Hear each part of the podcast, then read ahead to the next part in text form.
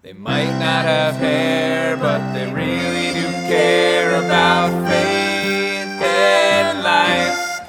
Two bald pastors. Welcome to Two Bald Pastors, a podcast about real faith and real life. I'm Jeff Sinabaldo. And I'm Joe McGarry.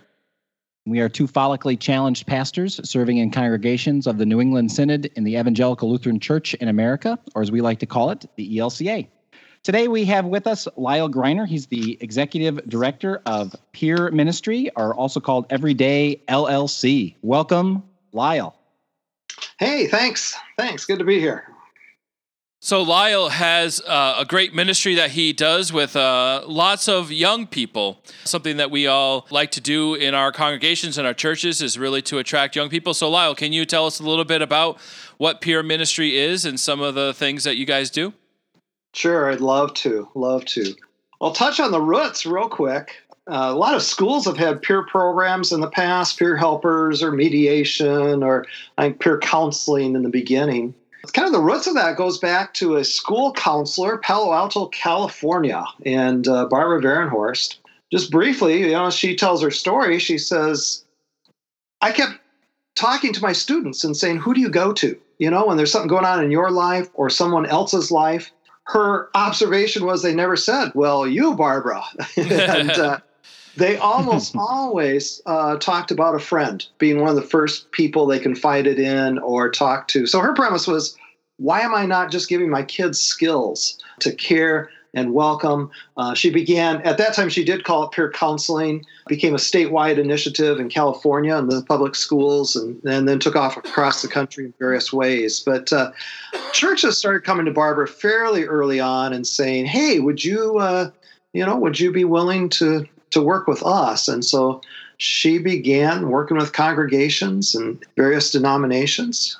I was a character in the Twin Cities uh, doing youth ministry and just loving it. But uh, when she was in town, took advantage of the trainings that she was doing. And I'm obviously biased by now, but I fell in love with it, and I fell in love with where it was taking my students. So it, it has some long roots and some long history. I have gotten to work with it uh, first in congregations, uh, but then through, well, Augsburg College, uh, the Youth and Family Institute, and for the last about seven years now, it's been a standalone organization. Uh, so, what we do uh, mostly is work with um, usually a cluster of congregations and usually a cross generational group to uh, work with them at, at learning how to you know how to train and their own youth and how to continue it after that. So we want it to be a sustainable, a sustainable piece. Peer ministry in general, it is it is really giving kids caring skills, how to you know how to help their friends. If I ask uh, if I ask a group of kids to tell me, you know, uh, how many of you know somebody, and then just start going through the list, how many of you know somebody who's families going through family changes, every kid raises their hand. If I ask, uh, you know, about drugs and alcohol, who's being affected by that? Most every kid's going to raise their hand, and just you know, write down the list of of eating disorders or uh, just friendship issues and and all kinds of things. I often ask, how many of you know somebody who's going through life with a little bit more depression than they should? And most kids will raise their hand. And I think what's often shocking to everybody is when you when I ask, you know, how many of you have had a conversation with somebody that's been thinking about suicide in the and even junior high kids, you know, raising yeah. their hands up and saying, "Yeah, I've had the," you know, those are you know they're alarming, but it's not meant to be all that alarming or shocking. It's it, it's it's really just a a reality of oh my gosh, you guys are having these conversations all the time. And you're you're talking with your friends all the time. I tell kids when I meet with a group of kids, I just say, you guys do far more ministry than me uh, as a youth minister or as your pastors. Or, and what I mean by that is that you do far more youth ministry. You are in you are in contact constantly with other youth, and you care about what they're doing, and you're having those conversations. And, and I'll ask kids, you know, how many of you wish you knew better how to help or what to say? And of course, everybody raises their hands. So that it, you know, we're, we're honored to have that task of of uh, working with groups, working with congregations to say, let's give kids some skills to care to welcome. Sometimes I say it's the Good Samaritan story, but instead of preaching and teaching it, we put real skills to it and how to live it and work with it. One of the things we, we like to do is to, to tell stories. So, is there something that you can share as, as far as an experience you had working with either a church or a group and something that came out of that training that you can share with us? Sure.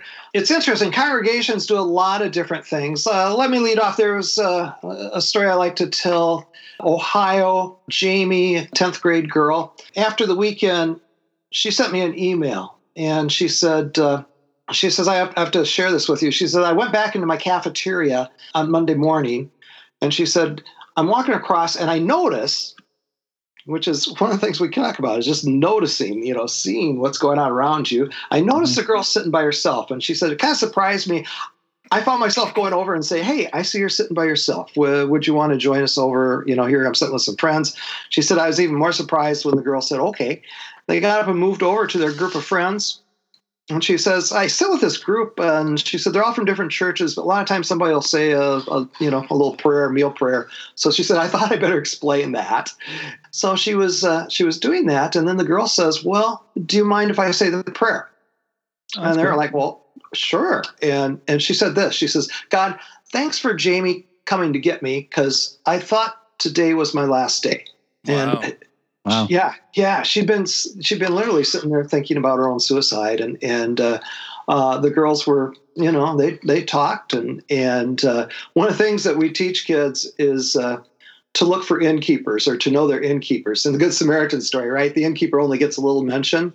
And I think a kid pointed this out to me one time, but they really do all the work. I mean, they did right, the long term right. healing and care and all that. So, but I think that's good news for us because sometimes we just need to find the innkeepers for kids to know who the innkeepers are. So anyway, they went down to the school counselor and talked, and um, I think a year later I was back in Ohio and I ran into this. Jamie was reintroduced, and she's I you know says, "Oh, you remember that email?" She says, "Oh, that." She says, and, you know, it's kind of like a kid does, you know, all that," and, and she goes, "Yeah." She says, "She's pretty much one of my best friends now." Wow, and, cool. Wow. You know, and my heart just went, "Oh my gosh, so cool," but we tell kids uh, when you learn these skills, you start to uh, you start to look around you and you start to notice. And we get a little mystical about them. Sometimes I call them spirit nudges. There's just things that you know, kind of your heart tugs at and goes, "Huh, maybe I should talk to that person," or maybe you know, uh, maybe I should you know just have a conversation um, or check in with them.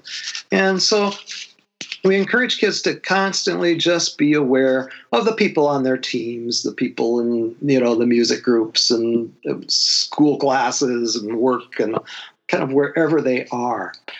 Churches in general, I say there's there's kind of two areas that we want them to implement with their kids.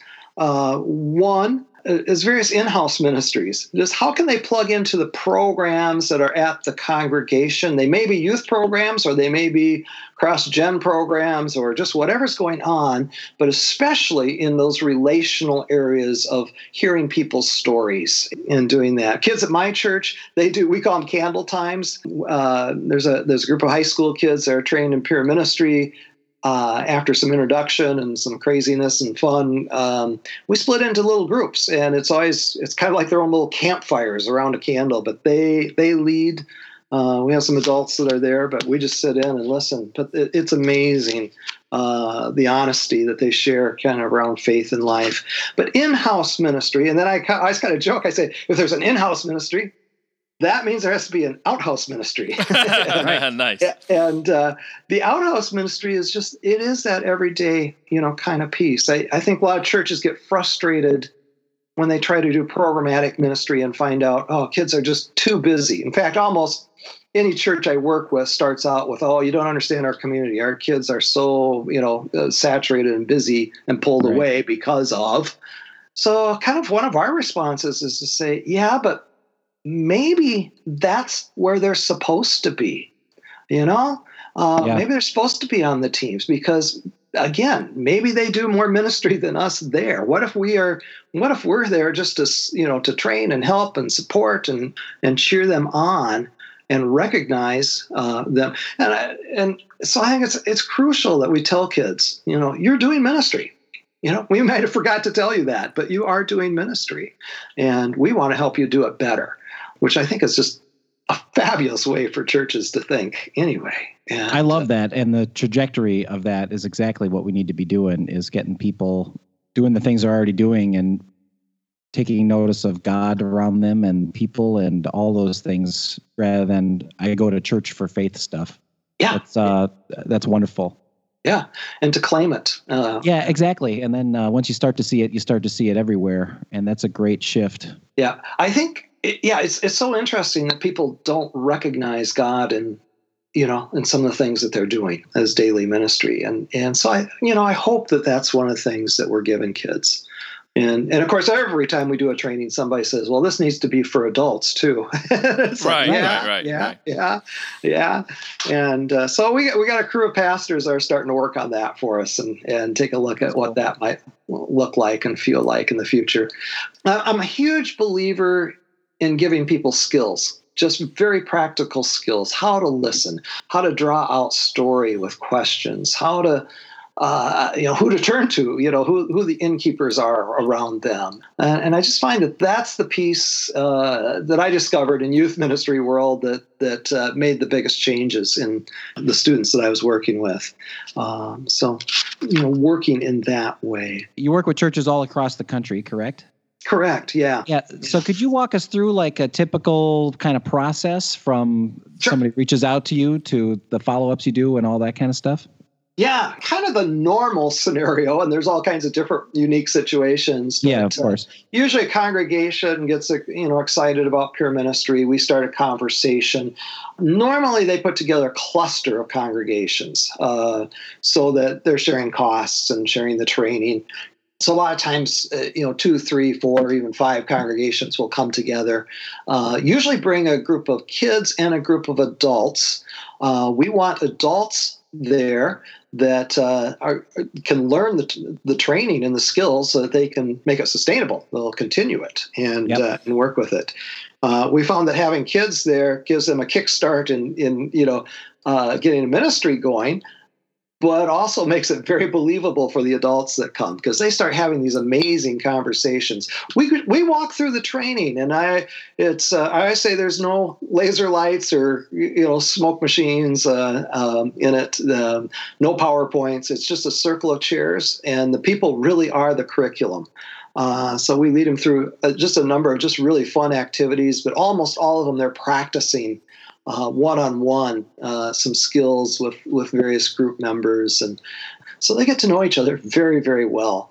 And uh, usually over a weekend, because that's when people are available, and uh, either a Friday night and a Saturday, or a Saturday Sunday afternoon, or sometimes we're at camp settings and and uh, those kinds of uh, situations. Then we do three follow up kind of coaching sessions via Skype or you know phone, just to walk through with key leaders to well to reassure that it doesn't become another manual, you know, dusty manual on the shelf. We want it right. to be something that uh, is very practical. So we found that that's really helpful for them to put their plans together. How are you going to use the students now and review the manual uh, so we know that they've actually read it and gone through it, but also start making plans for their next training, which sometimes is six months out or sometimes even a year out. But uh, we want to make sure that uh, uh, that becomes very, very practical, and so that's been that's been highly successful. We like uh, that we're able to follow up in that way. That's kind of the gist of it uh, as far as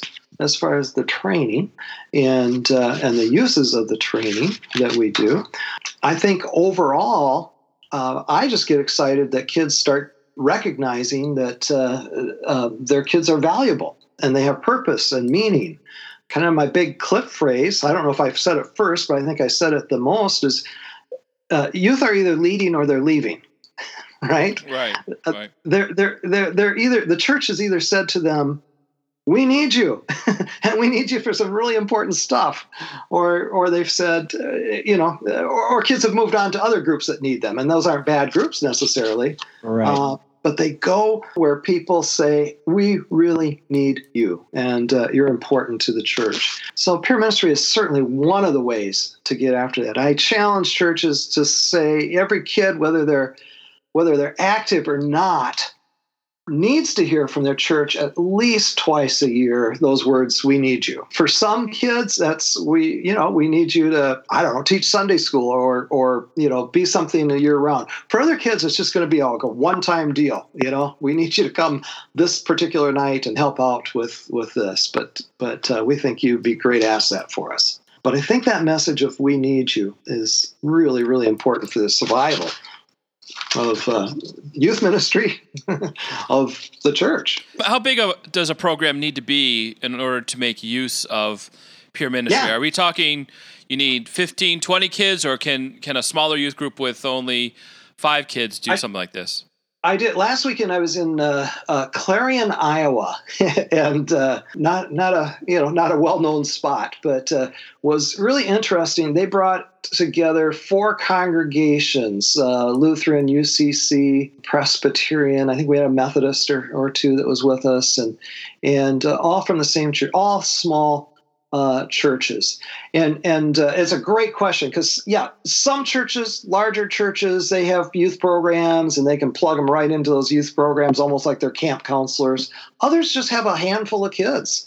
And right. uh, sometimes two or three, but it doesn't change their need to care for others. And I, so I love it when you know, just even a handful of kids, pastors might say to one of the kids, "Gosh, we got you know, we got a young person in the hospital. Would you come and and you know, just be the the friend alongside me and chat?" Or there are new members and they got you know a young person other young people involved and i just need you to be the next this next couple months just need to be the welcomer and or some groups will do mentoring pieces younger kids and uh, and have the peer ministers, you know, develop those kind of relationships. You know, so any any place, like I say, they can use their stories. Uh, I worked with a group down in Nebraska. They ended up at a um, senior living center, and uh, it was really it was really cool because they they they got uh, the kids and the seniors in a uh, in a circle. They actually did a couple little exercises to introduce uh, the conversational pieces, and then they just they split up and they just talked and talked and talked. A pastor in California one time we were doing this, and he said, "Oh, he said peer ministry." He says it's not about ages, is it? it's like, no, it's not. It's just, it's really just being on the same level as another person. Even if there's a congregation that just has two or three or four youth, I think clustering them together with some other congregations to get started, but uh, all kinds of things uh, that they can do then. Jeff and I have talked a lot about different types of youth ministry and especially with the idea of confirmation and you know we both are on the same page as far as confirmation is great and there's information to be learned but what's more important than that is building those relationships with the kids and have them build relationships with one another and other people in the congregation. And it sounds like that's really what this is about. It's not necessarily implementing some program in your church but finding ways new ways that kids can connect with people in the church and build those relationships with one another yeah, build them and and uh, facilitate them. I think yeah. uh, to help make them happen is really crucial. Yeah, with confirmation, uh, a few years ago we put together a piece called Everyday Samaritan, which is a, a five session piece. It's really kind of a beginning uh, piece uh, that uh, some groups have implemented right into their uh, confirmation program or or use it as a retreat, those kind of things. But we find those that middle school age uh, they are so highly aware of all the issues around them. And and uh, when they're aware of those things uh, they're really really their only outlet is to talk about them which becomes you know kind of the drama we always see in in those ages. And so giving them some skills gives them a way to handle that uh, you know and and to uh, to know how to how to talk with their friends and welcome their friends and and uh, again those uh, innkeepers you know to to know when to turn to somebody and, and get some help. So that's been a that's been a great great fun piece that we like doing also. Yeah and i should mention so we work with you know those middle school kids with that piece the everyday samaritan and the main peer ministry curriculum uh, is is very adaptable to high school and to campus ministries so we work with a number of campus ministries each year also um, in those skills. I want to go back to your youth are leading or they are leaving. I could imagine just thinking about that phrase for a little bit. If you could get something like this going in your parish, that this could be really transformational in the sense of so many congregations have ministry to kids or to families, or, you know, this is the wing where they go or the room where they go Right. uh, away from everybody else. But could you share a little bit about how you've kind of seen that grow and blossom, perhaps uh, someplace or something along those lines? Yeah, we're doing a little conference here in the Twin Cities, and and we're just calling it Youth Are Leading, and really it's a whole collection of churches coming together and just sharing, know, all the various ways that uh, that uh, you know they've empowered kids to to be needed. And uh, everything from music to Sunday school. It's interesting. People talk about Sunday school needing to die out, but I've seen several recently that's totally youth led, and, and they're fabulous. And kids show up. I watched. I, I was in a congregation uh, last year, and I was standing in the narthex, and a little guy comes walking in the front door uh, of the church, and he looks across the narthex, and he sees this high school boy, and he throws up his arms and goes, "Charlie!" and goes running across to him. Charlie was his Sunday school teacher. That's you know? awesome. That's awesome. And, and it was like, oh, I want every kid to walk in the church and see a Charlie, you know, um, uh, or Amanda or, or whoever. But I think that, you know, sometimes kids do a much better job of making those relational, um, you know, caring connections. You know, even going on retreats. One of the churches that well, I can talk about the conference coming up. Just uh, some of those churches, Christus Victor in Apple Valley. I go over there and I look around. Every everywhere you look, there's kids involved in in absolutely everything. I was talking with the pastors the other day, a couple pastors, and they said, "Yeah, we have 65% of our high school kids involved weekly in something." Said that doesn't mean they come to youth group or their youth you know stuff, but but but we've got Right. them connected, and then a good percentage beyond that that connect more than weekly. But they've been real intentional about saying to their kids, "We need you," and just constantly looking for ways to plug them in. A church down in La Crescent, Minnesota. Uh, one of the things they started doing with their confirmation program was they would do four or five peer ministry sessions kind of towards the end of kids just being confirmed. And then and then basically they go through the affirmation service confirmation and and say and next week we're going to continue working on this. And they maintain about three-fourths of their kids uh, but they start using them then right away and plugging them into various ministries um, and pieces of doing that. But it, it's fun to just you know that intentionality you start seeing of of you know when people just go oh we need to include kids. So we need to include them everywhere and for important things. So kids are looking for their voice. I can tell a story. My own church i was helping out. I was leading a group of confirmation kids. Uh, and you guys i was at a large twin cities church here in town and and uh, anyway my kids are talking one day and they go yeah they go worship is boring and I'm looking at him going, okay, this is the cool church. We, we, we have a disco ball hanging from the ceiling. We have the best music anywhere. You know, people are coming from all over the country to see what this church. But I sat back to and, worship, and, and it was very creative and very good. But there was no voices of kids. Uh-huh. They weren't in the prayer petitions. They weren't in the sermon illustrations. If fabulous musicians, but none of them were none of them were kids. About that same time, I was down in Florida and I met Douglas uh, Douglas Dozier, Episcopalian, kind of high church, African American church. And I'm talking with Doug. He's a junior in high school, and I said, Doug, what what keeps you excited about your faith? And he says, I'm a head acolyte. Cool. you know, and I thought, what? You know, and, and I, I try not to laugh, you know, but uh, I'm a head acolyte, and and but then he told me about working with younger kids and training them in, and then he described to me what it was like to help serve communion and watch people's eyes. Mm. And it was just this real holy moment of, of oh my gosh, just this incredible spirituality coming from this young guy. But it hit me. It's like, okay, it's not about how cool my church is. It's not about, you know, if I have a disco ball hanging from the ceiling or amazing music. I, those are good things too to, to work. But it's really about kids seeing themselves. Am I included? Am I, you know, am I, is my story being told? Um, am I asked, you know, to participate? And I think uh, uh, you know, no big studies on this, but man, as I travel around and you know get to be in a lot of churches, it is, it is the ones that are involving kids that are keeping their kids and everybody always nods their head, you know, when, I, when I'm presenting or doing a talk or something like that. Everybody's like, "Yeah, yeah, yeah," you know, and and uh, but the challenge is to put some wheels on that for people and uh, give them some strategies. We're working. I kind of a sidelight. I'm working on, on a, a, list of 24 right now of you know kind of ways that I see churches using kids, saying we need you. So that's a that's a preface probably to a, a book in another year or so. We'll put that cool. out and, and uh, share that. But uh, we'll talk. We'll, we'll, talk again when it's ready. so we'll see. But I'm excited about. I'm excited about just you know our niche in the world, saying to congregations, let's put some wheels on this idea of of you know kids being needed, of kids caring for kids, give us real practical skills.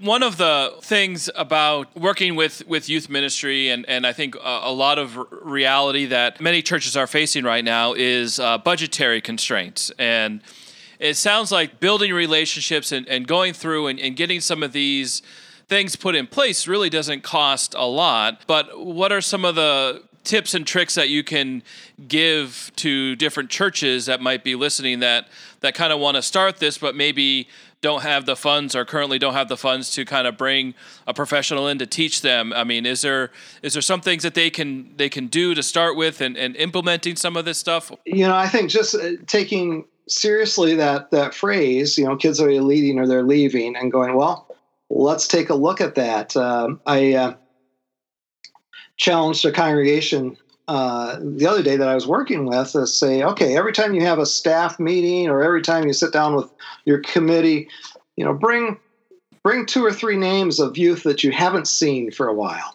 Then don't evaluate, just take a look at the names and go, what are a couple things we could invite them for and who's going to invite? The temptation was you know for the group to say well they would never come because you know dot dot dot. And it's like no stop.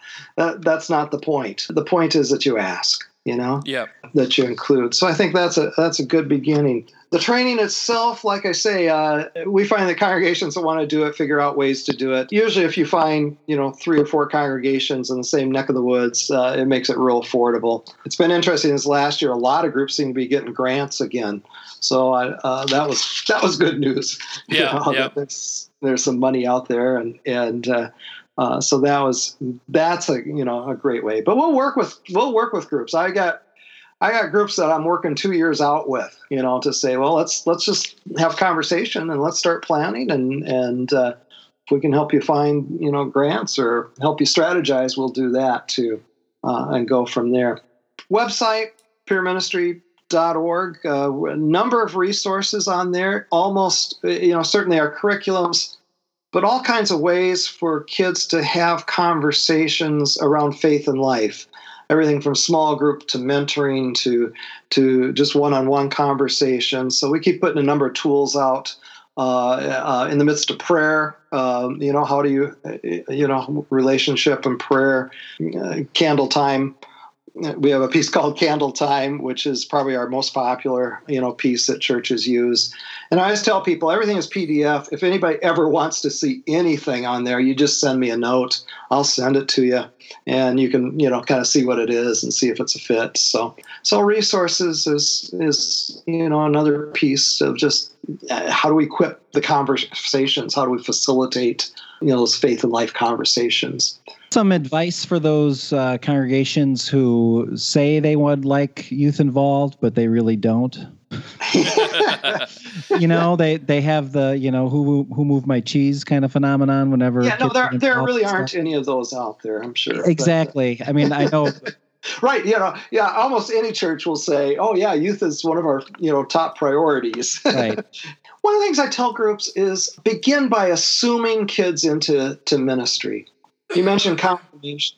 Our approach so often has been kind of that head knowledge, you know, piece. It's like, you know, if I can give them enough information, maybe their faith will continue and develop. But it's kind of assuming that they're students, and and again, I want them to have knowledge, obviously, and that's not bad stuff. But but I think I think we have to assume them into ministry, and by that I just mean assume that they're already deeply concerned about friends, deeply concerned about the world, and uh, uh, that again, I think just as important, if not more important, is giving kids some ways to do things.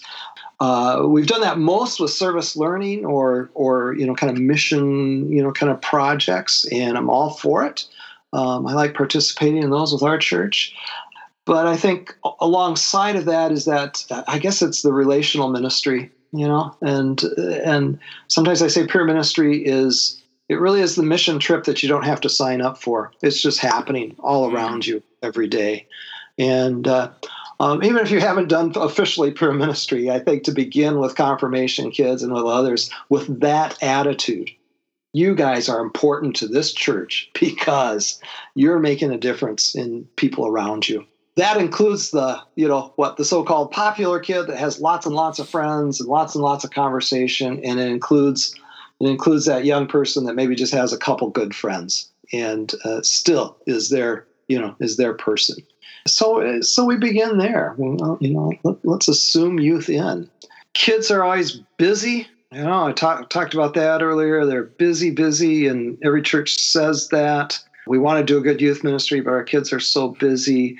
I think the good news about that is when kids are so busy, it also equals, you know, a, a sense of emptiness. And that's what we get to, you know, we get to plug in and, and feel or, or fulfill. Uh, kids are looking for meaning and purpose, and they're looking for something bigger than a than a bigger and better hayride. They're they're looking for real ministry. They might not even know it or call it that, but I think it's it's our way of helping us do that. I like that kids when they're busy uh, that equals emptiness, and I never thought of it that way before. Yeah, you know that's that's a really interesting idea. Um, and and going back to something you said earlier, that kids are are looking for their voice, and I think that's part of the busyness too. And if in some way that we, we as as a church can help them find that voice to feel fulfilled, you know, they're going to go where they uh, feel needed, where they feel valued, accepted, and loved. And and yeah, I, I really think that that's that's a really great insight to fill that void that's inside of them instead of going to eight activities. You know, maybe the, the one that, that they feel valued at, the one that they feel that they can get something out of personally, um, that's where they're going to be drawn to. Yeah. Probably true of a lot of adults as well. Yeah. yeah, yeah. I don't know. Uh, you know, working in churches, it I think it gives us, you know, kind of an understanding too of our importance in their lives. And uh, uh, we're not going to change their busyness, probably. we might, but uh, they're going to still be busy and running around. But, but oh my gosh, do they need a place to come out of the traffic? You yeah. And, yeah. Uh, you know, again, my my bias is uh, when that is coupled with you know giving them some skills and some tools for being in the midst of the busyness, uh, you know that that takes on a that takes on real meaning on what they're doing. Sometimes people talk about youth ministry or youth youth group. I always tell people I, th- I think there's a big difference between youth group and youth ministry and maybe it's just me playing with words, but uh, uh, one of the activities I like doing with kids is I'll, I'll have them stand.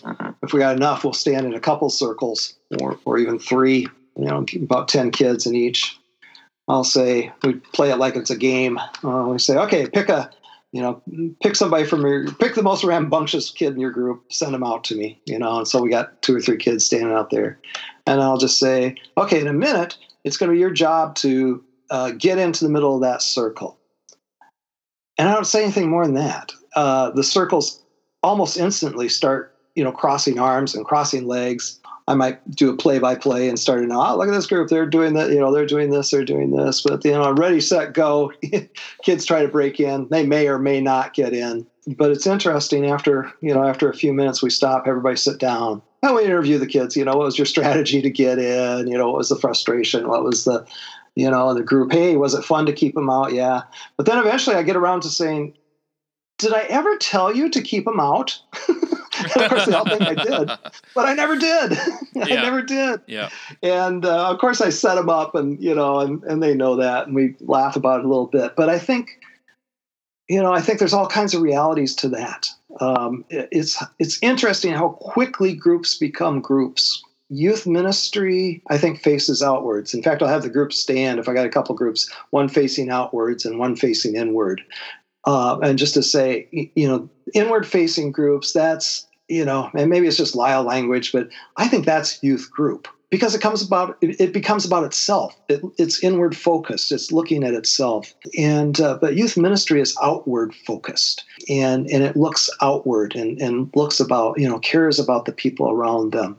You asked about what churches uh, could do. One of the activities i give people uh, a lot of times, small groups or confirmation groups. A lot of times, they'll do highs and lows, part of the examen, you know, kind of thinking and and good stuff. But I wanted to also talk about what I call spirit nudges or or heart tugs, and just to talk about what you see or hear or sense this week that concerned you. Mm. And just to let them talk, and it doesn't mean that they jumped in and solved anything. Maybe maybe they got to interact, but sometimes it's just those interactions that you saw in class or somebody, you know, I don't know, bullying somebody or, or, you know, somebody that's just, yeah, being ignored or sitting alone in the cafeteria, though, you know, just, and what I like about that is it starts that outward focus. It starts that ministry focus of let's talk about people around you. What concerned you this week? What did you hear or see or sense? Which I think is part of that. That's part of that outhouse ministry, right? Um, you know, how do we start caring for people around us? I love that. Usually, when we do that kind of thing, we say, "Well, name the God moment." You know, talk about the good things, and right. Uh, but we're we're cross-centered people, so we got to start there. I think that's a really good value to uh, lift up and teach and model. That's really great. Yeah, I think if we if we just start doing that alone, you know, in in in uh, yeah. conversations, I think it, it, it's an amazing twist because then kids then kids get to talk a little bit, you know, or, or if they're facilitated, just say, well, what do you what do you wish you could have said, or what do you wish for that person? Yeah, and people start thinking about, you know, oh, you know, I, well, I wish somebody would talk with that person. Well, have you ever thought about talking with that person? What would you right, say? Right. How, how would you start? You know, you know those kind of pieces. So yeah, yeah. What else is cooking, you guys? It sounds like you are teaching people a lot of great things on, on how to work with kids and kids on how to work with each other and how do you get fueled up as far as your spirituality you, you talk a lot about you know the story mm. of the good samaritan um, are there other particular bible scripture lessons that you are connected with or uh, you know yeah. what are some of your spiritual practices that you like to do yeah, within the training, uh, there's spiritual story, there's biblical story in all of them, and just real creative ways of getting around those. Myself, my wife, and I are both spiritual directors, so I I've grown to like quiet a lot more, a lot more than I used to. Uh, but uh, but uh, so I, I like that. I, I and I enjoy leading kids and in you know just kind of spiritual practice uh, exercises. And the ELCA, we last couple of uh, youth gatherings, uh, we got to do the all the prayer prayer stations and labyrinth pieces and, and to lead those with kids and just amazing to just sit and watch kids interact with all kinds of things one little memory clip uh, we put together a big jenga set but on one side of the block it had just it has a talk start and on the other side, it really is a prayer prompt, kind of a dear God. Just because it's a Jenga set, there was always kids around it. But I watched these two young kids. I don't know if they were brother and sister. I was kind of assuming they were. But I watched them go over and sit by that Jenga set. And I watched one pull a block and they talked with each other. And then I thought this was very unusual.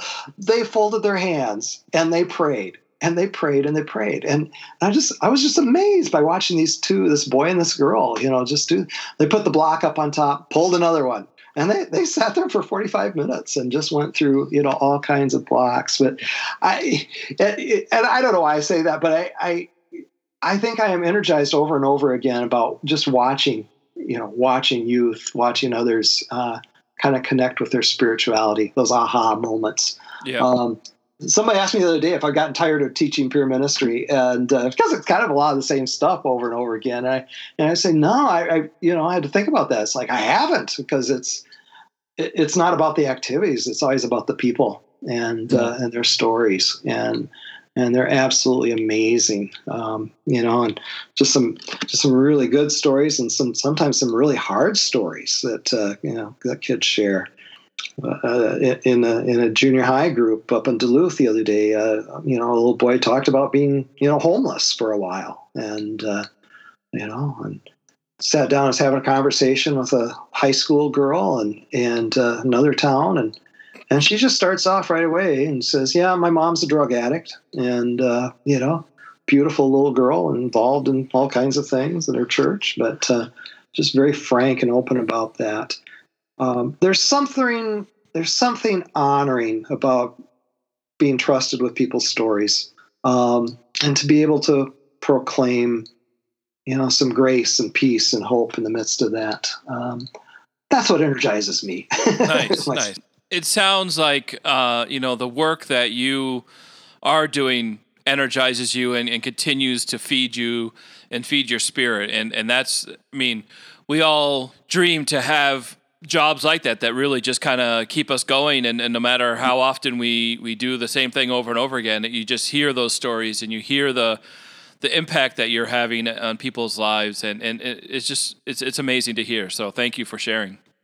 Yeah thank you. And and yes, I'd echo that. I'm I feel constantly fortunate to be able to do this uh, do this work. And so now, uh, like I said, we have some associates that are out there, you know, several times a year uh, doing some training. And but that's our hope over the next, you know, four or five years is to have associates scattered across the country. I come out of the Lutheran Church, so I we work with a lot of Lutherans, but we're working we're working with Presbyterians and Methodists and sometimes some Catholics and and so but we're we're open to yeah we're open to working with you know kind of those multi you know denominational groups and stuff and and uh, um, and and actually it's it's quite fun to find out that that Good Samaritan story is not as divisive as other things that we divide ourselves with. You know? Yeah, people want people want to care about their neighbors. Lyle, if people want to get a hold of you or your associates, uh, what's the best way for them to go ahead and do that? Yeah, I would start the website peerministry.org. Any of the uh, links there will, you know, send me a note and get back to me. Um, so, and and and like I say, we'd love to, you know, I love to just have, you know, Skype coffee, you know, with people, and and uh, you know, I love to talk about the possibilities and and explore what their ministry looks like and you know, see where this might fit. You know, and like I said, from there, oftentimes we start to try to help them cluster together and put some, you know, put a groups together so that they can work with them. Contact me there, you know, peerministry.org. Well, thank you again for joining us. And I know I have taken a lot of notes here, and I'm sure many others will, as far as uh, how to implement some of this in, in uh, our own churches. And and if any of you who are listening today would like to contact Jeff or I, you can always find us on our website, twobaldpastors.com, or on Facebook, uh, facebook.com backslash twobaldpastors. And we are the Two Bald Pastors, helping you connect your faith with your life. I'm Joe McGarry. And I'm Jeff Sinibaldo. Thank you for joining us today, and be blessed. Bye now. They might not have hair, but they really do care about faith and life. Two bald pastors. You know, I took about three pages of notes. yeah, yeah. Yeah, but you're right, bigger. I, I, learned a lot. And Lyle, this is great stuff. This is really, this is fantastic. I really appreciate what you do very much.